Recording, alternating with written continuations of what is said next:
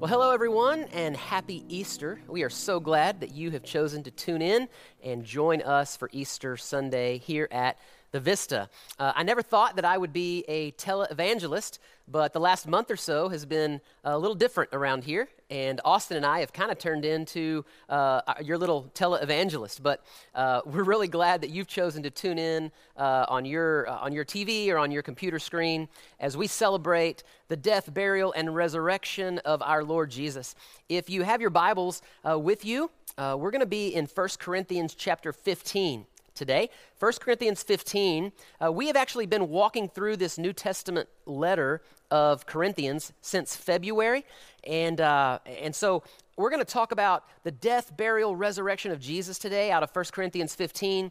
Next Sunday, I'm actually going to be wrapping up uh, the book of Corinthians. And then the following week, um, Austin's going to start a new series walking us again through the Old Testament book of Job. Uh, a lot of things in Job that are very uh, timely for what we're going through today. So we hope that you'll join us uh, in, the, in the following weeks.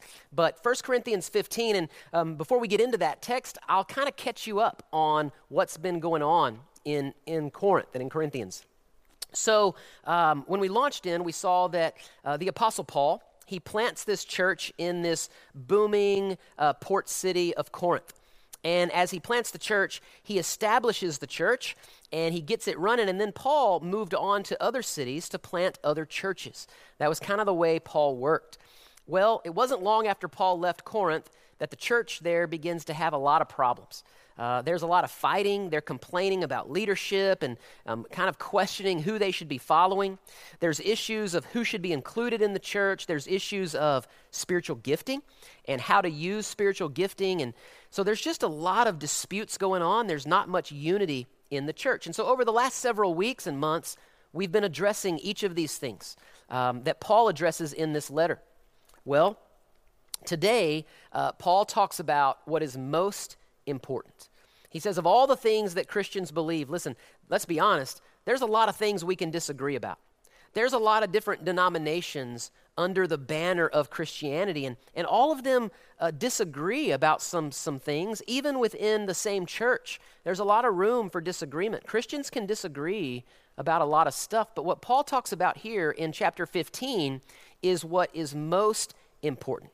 And these things that he considers most important, they are things that we all have absolute agreement on, that all Christians across the spectrum agree on and believe. And so he calls it um, what is most important. And that's what I want to talk about today on Easter Sunday. So we'll jump in here, 1 Corinthians chapter 15, um, and I'll begin in verse 1. Paul says this Now, I would remind you, brothers, writing back to the church again, of the gospel that I preached to you, which you received, in which you stand, and by which you are being saved, if you hold fast to the word that I preached to you, unless you believed in vain.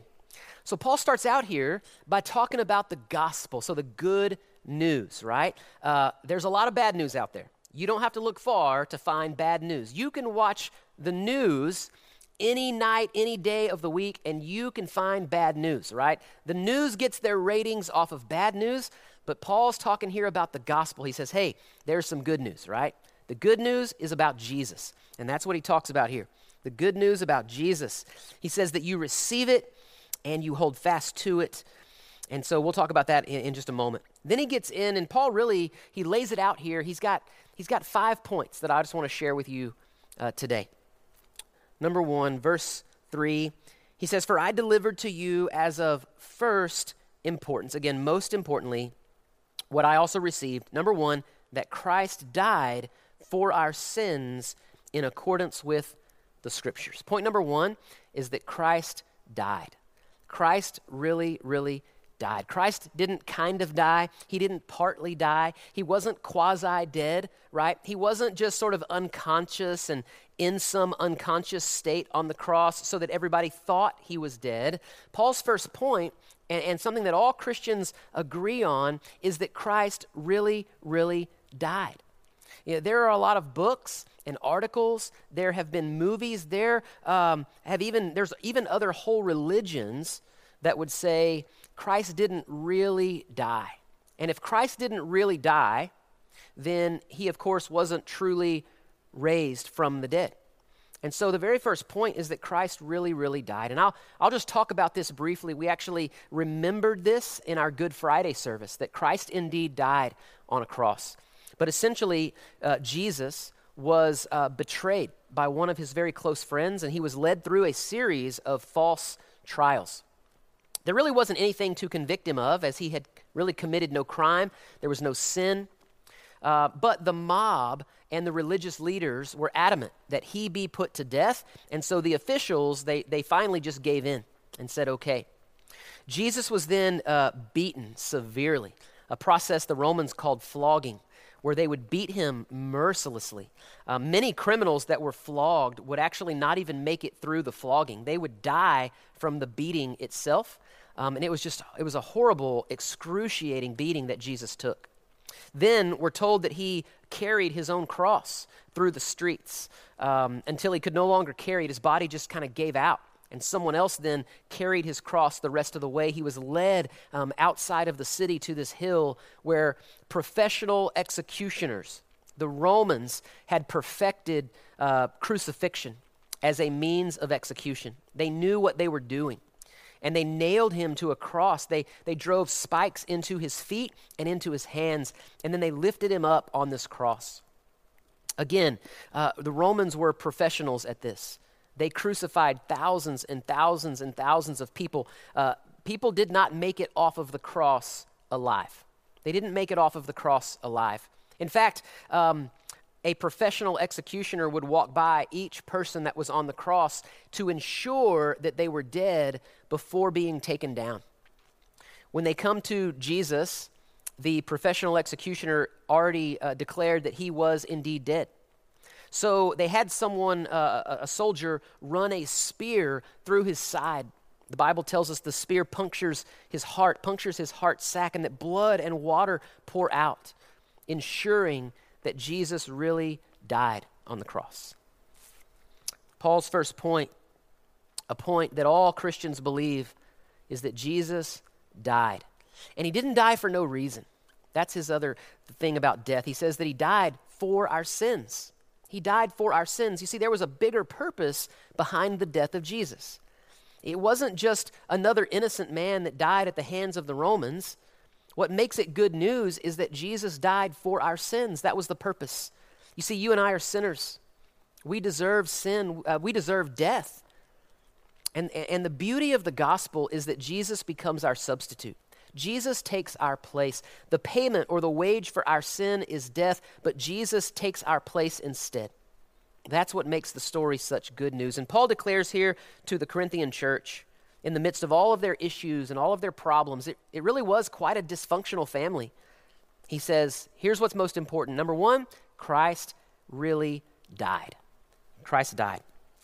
Well, number two, he says in verse 4 then, that he was buried that he was buried. So they take the body of Jesus, and then uh, the process of burial back then was was actually it involved quite a bit. They would wrap the body in up to a hundred pounds of linens and spices, um, a process that you and I would probably think of a lot like mummification.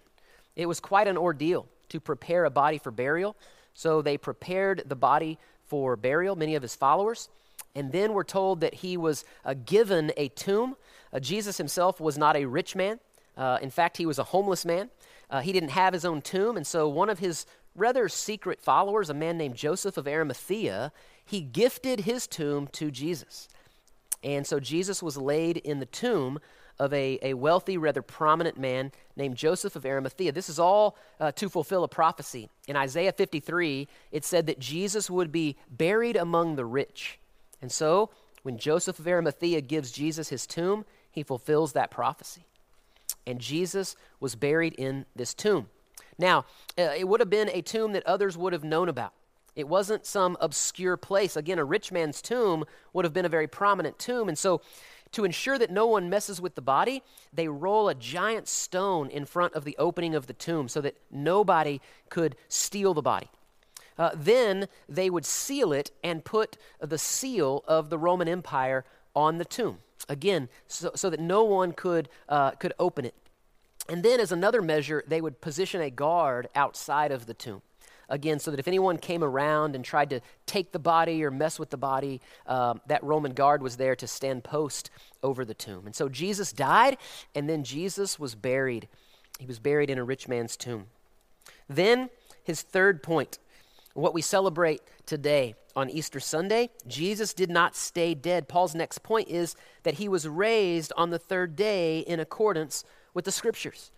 This is what we celebrate, right?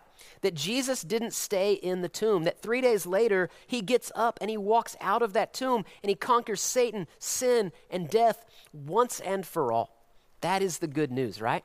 And I'll tell you that it is this truth that our entire faith really hinges on that Jesus is not dead, that Jesus is very much alive. This is something that sets Christianity apart from all other belief systems and all other world religions.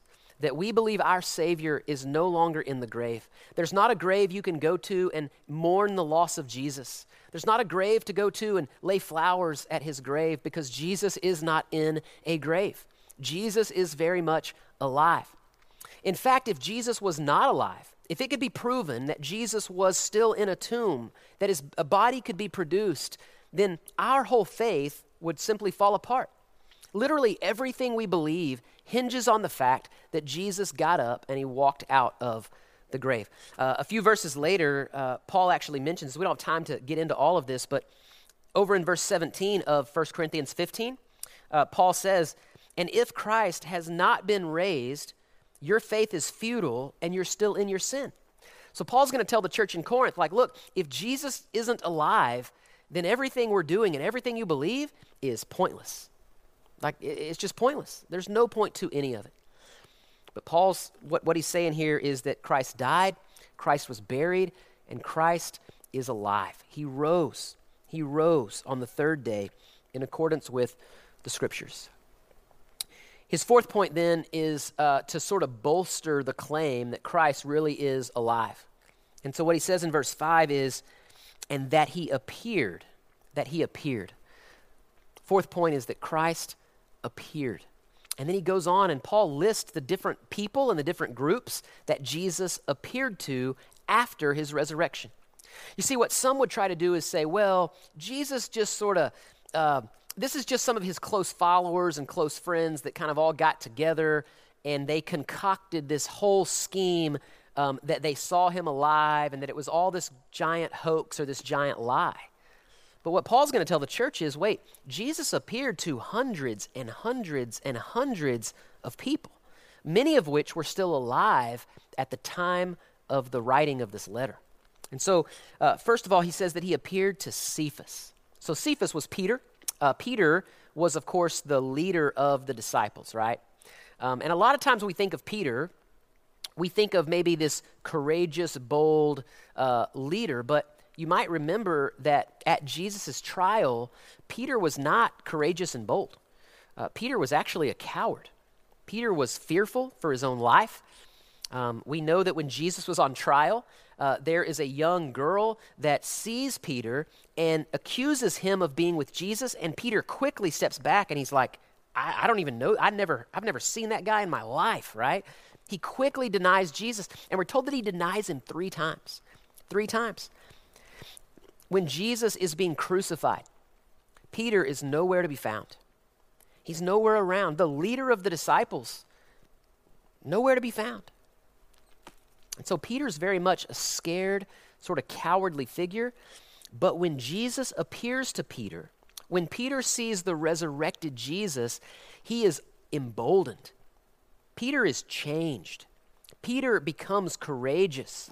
Peter goes on to spend the rest of his life preaching about the truth of Christ, the resurrection of Christ. He goes on to be a leader in the early church and in the movement of Christianity. Peter goes on to write two books of our New Testament that bear his name. And ultimately, Peter suffers and dies. He's crucified upside down for the truth of the resurrection of Christ. He would not recant. He would not recant.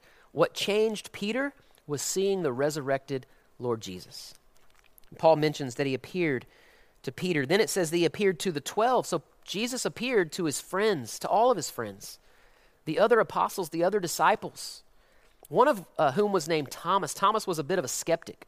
You know, Thomas, Thomas uh, famously said, Look, I'm not going to believe unless I can see for myself, unless I can place my hands in his scars. So, Peter sh- uh, so Jesus shows up to Thomas. He lets him see his scars, he lets him place his hand in his scars. And then Thomas, the skeptic, he believes as well. Jesus appeared to his friends, but he didn't just appear to his friends, he also appeared to strangers. He appeared to strangers. Verse 6 says, Then he appeared to more than 500 brothers at one time, most of whom are alive, though some have fallen asleep. And so here's what he says He didn't just appear to his closest friends who could concoct some sort of story. Jesus also appeared to strangers, hundreds of them at one time large crowds of people Jesus showed back up to after they saw him die, then they saw him alive again. This, again, this isn't some secret thing that happened. This would have been the talk of the town. This would have been the talk uh, around the, the coffee shops. This would have been the talk around the dinner table. Jesus, who was crucified, is now alive and appearing to hundreds of people. It would have been a very, very big deal. He didn't just appear to his friends, he appeared to a lot of people. And Paul makes sure to tell the church, guys, if you don't believe me, you can go talk to most of these people because they're still alive. At the time of the writing of 1 Corinthians, many that saw the resurrected Jesus were still around, they were still alive. So he appeared to his friends, he appeared to strangers. Um, then it says, he also appeared to his family. Verse 7 says, Then he appeared to James and all the other apostles. So James was Jesus' brother. Jesus had a few brothers, James and Jude, neither one of which believed and worshiped him as God while he was alive. Prior to uh, his resurrection, uh, neither one of them worshiped him as God, which, let's be honest, um, it would take a lot for you to worship your brother as some sort of deity, right? Uh, and Jesus was no different. They thought he was kind of crazy during part of his life, right? Excuse me. So, um, so he shows up to James, though, and then everything changes. Everything changes. Uh, James and Jude, his brothers, they go on to believe in him and worship him as God. They also go on to pen uh, books in our New Testament. They go on to pastor and shepherd the early church, and they believe in Christ, and it's all because he appeared to them, and even his own family began to worship him as God. And listen, that's just something that good Jewish boys don't do. You don't just all of a sudden change the object of your worship. You have to make very sure that the person, the object of your worship, was the God of the Old Testament, the God of Abraham, Isaac, and Jacob. But James and Jude, they go on to be worshipers of Jesus after the resurrection because he appeared to them as well. Verse 8 then says, and then last of all, I love the fact that Paul uh, includes himself here. He says, Last of all, as to one untimely born, he appeared also to me. Paul says, For I'm the least of the apostles, unworthy to be called an apostle, because I persecuted the church of God. But by the grace of God, I am what I am, and his grace toward me was not in vain. On the contrary, I worked harder than any of them, though it was not I, but the grace of God that is within me. Whether then it was I or they, so we preach, and so you believe. Paul's last line of evidence here is that Jesus not only appeared to his friends and to strangers and to his family, he even appeared to enemies. He even appeared to his enemies. You see, the Apostle Paul, before he was Paul, the church planter, the missionary, the preacher, he was Saul of Tarsus, and he hated Jesus. He was an enemy of Jesus. He was a persecutor of the church, this new movement that was getting started. He was doing everything in his power to persecute, to imprison, and to even kill Christians.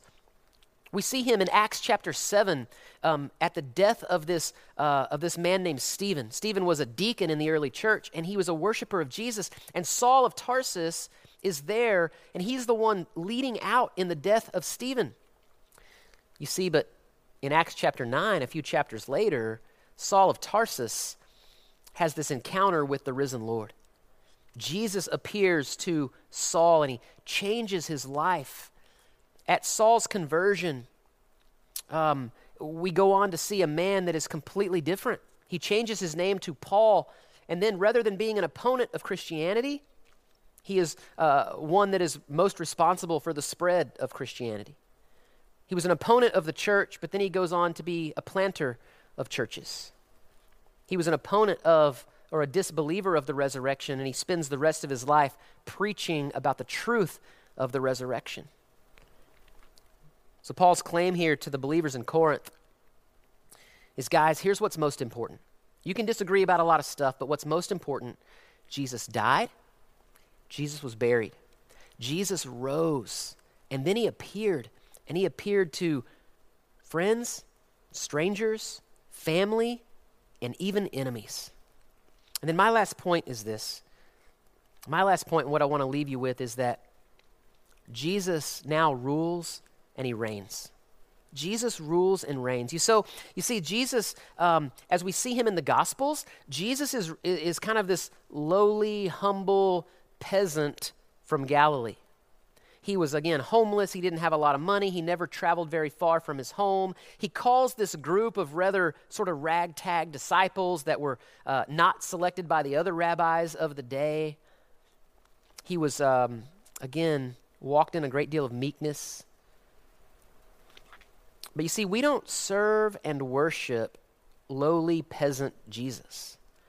We serve and worship a risen and exalted Jesus. Jesus is no longer in his incarnate state, lowly suffering servant. No, no. Jesus now has finished the work that God the Father gave him to do. He went to a cross and he gave up his life on the cross, and then he ultimately went into the grave and he walked out of the grave, conquering Satan, sin, and death, and now he is risen and exalted. Hebrews chapter 12 says that for the joy set before him, Christ endured the cross, scorning its shame and then it says he sat down at the right hand of the throne of God.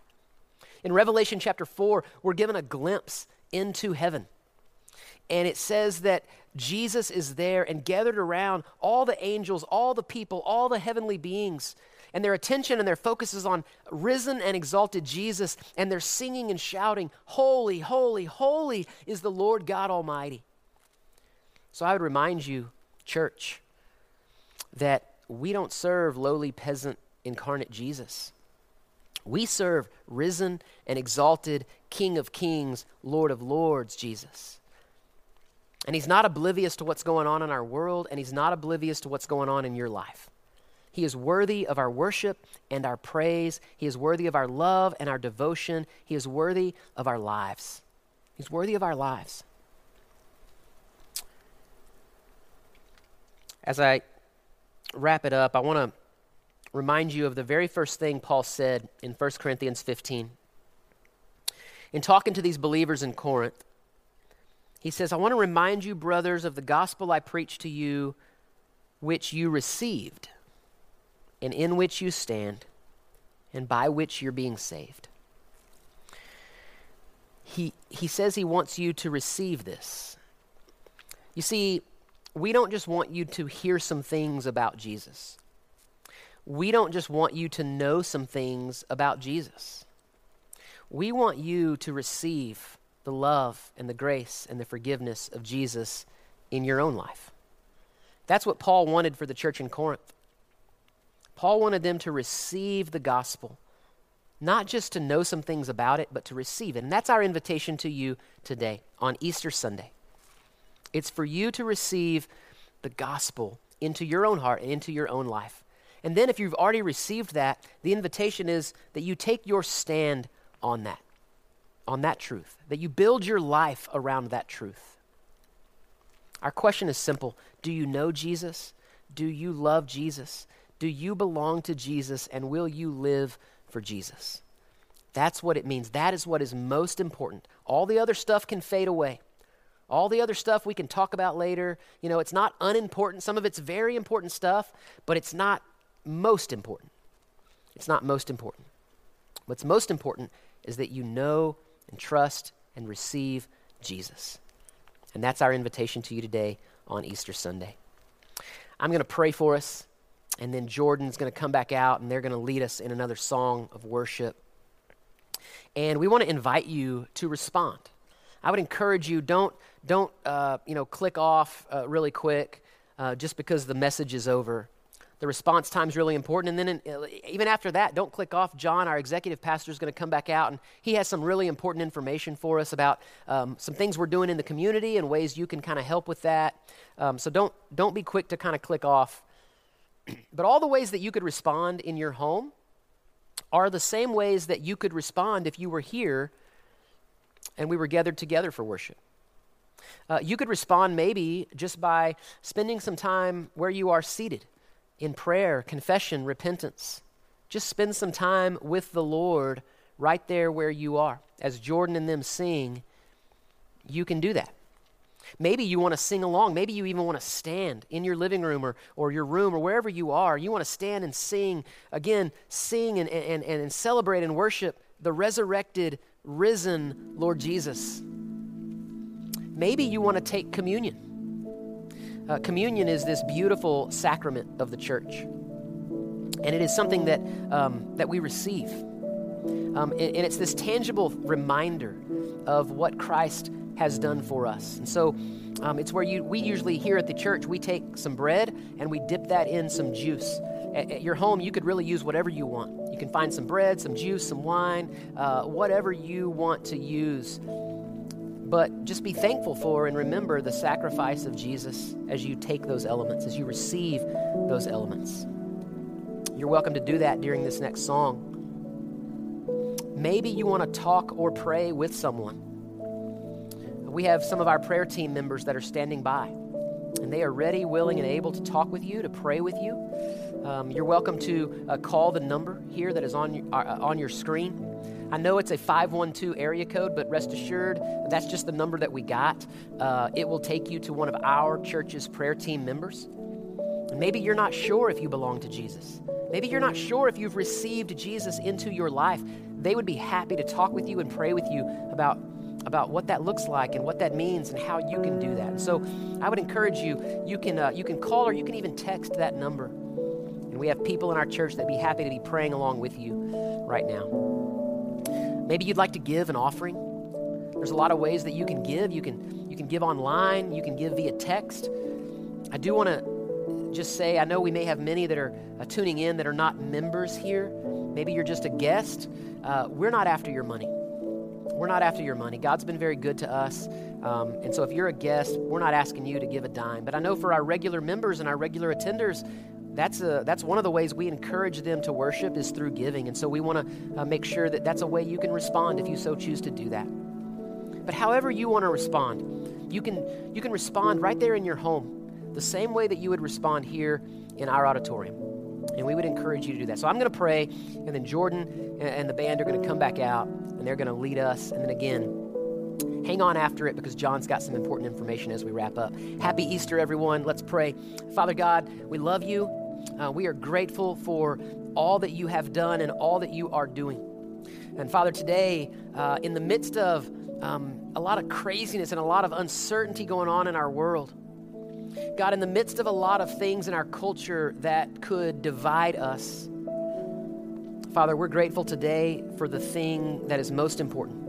We are grateful today, Jesus, that you died, that you were buried that you rose, you walked out of the grave, that you appeared to many, and we're grateful today that you rule and reign as risen and exalted King Jesus. And I pray that we would place our hope and our trust and our faith in you, and that we would build our lives around you and you alone. And we pray this today in your beautiful name. Amen. Happy Easter, guys.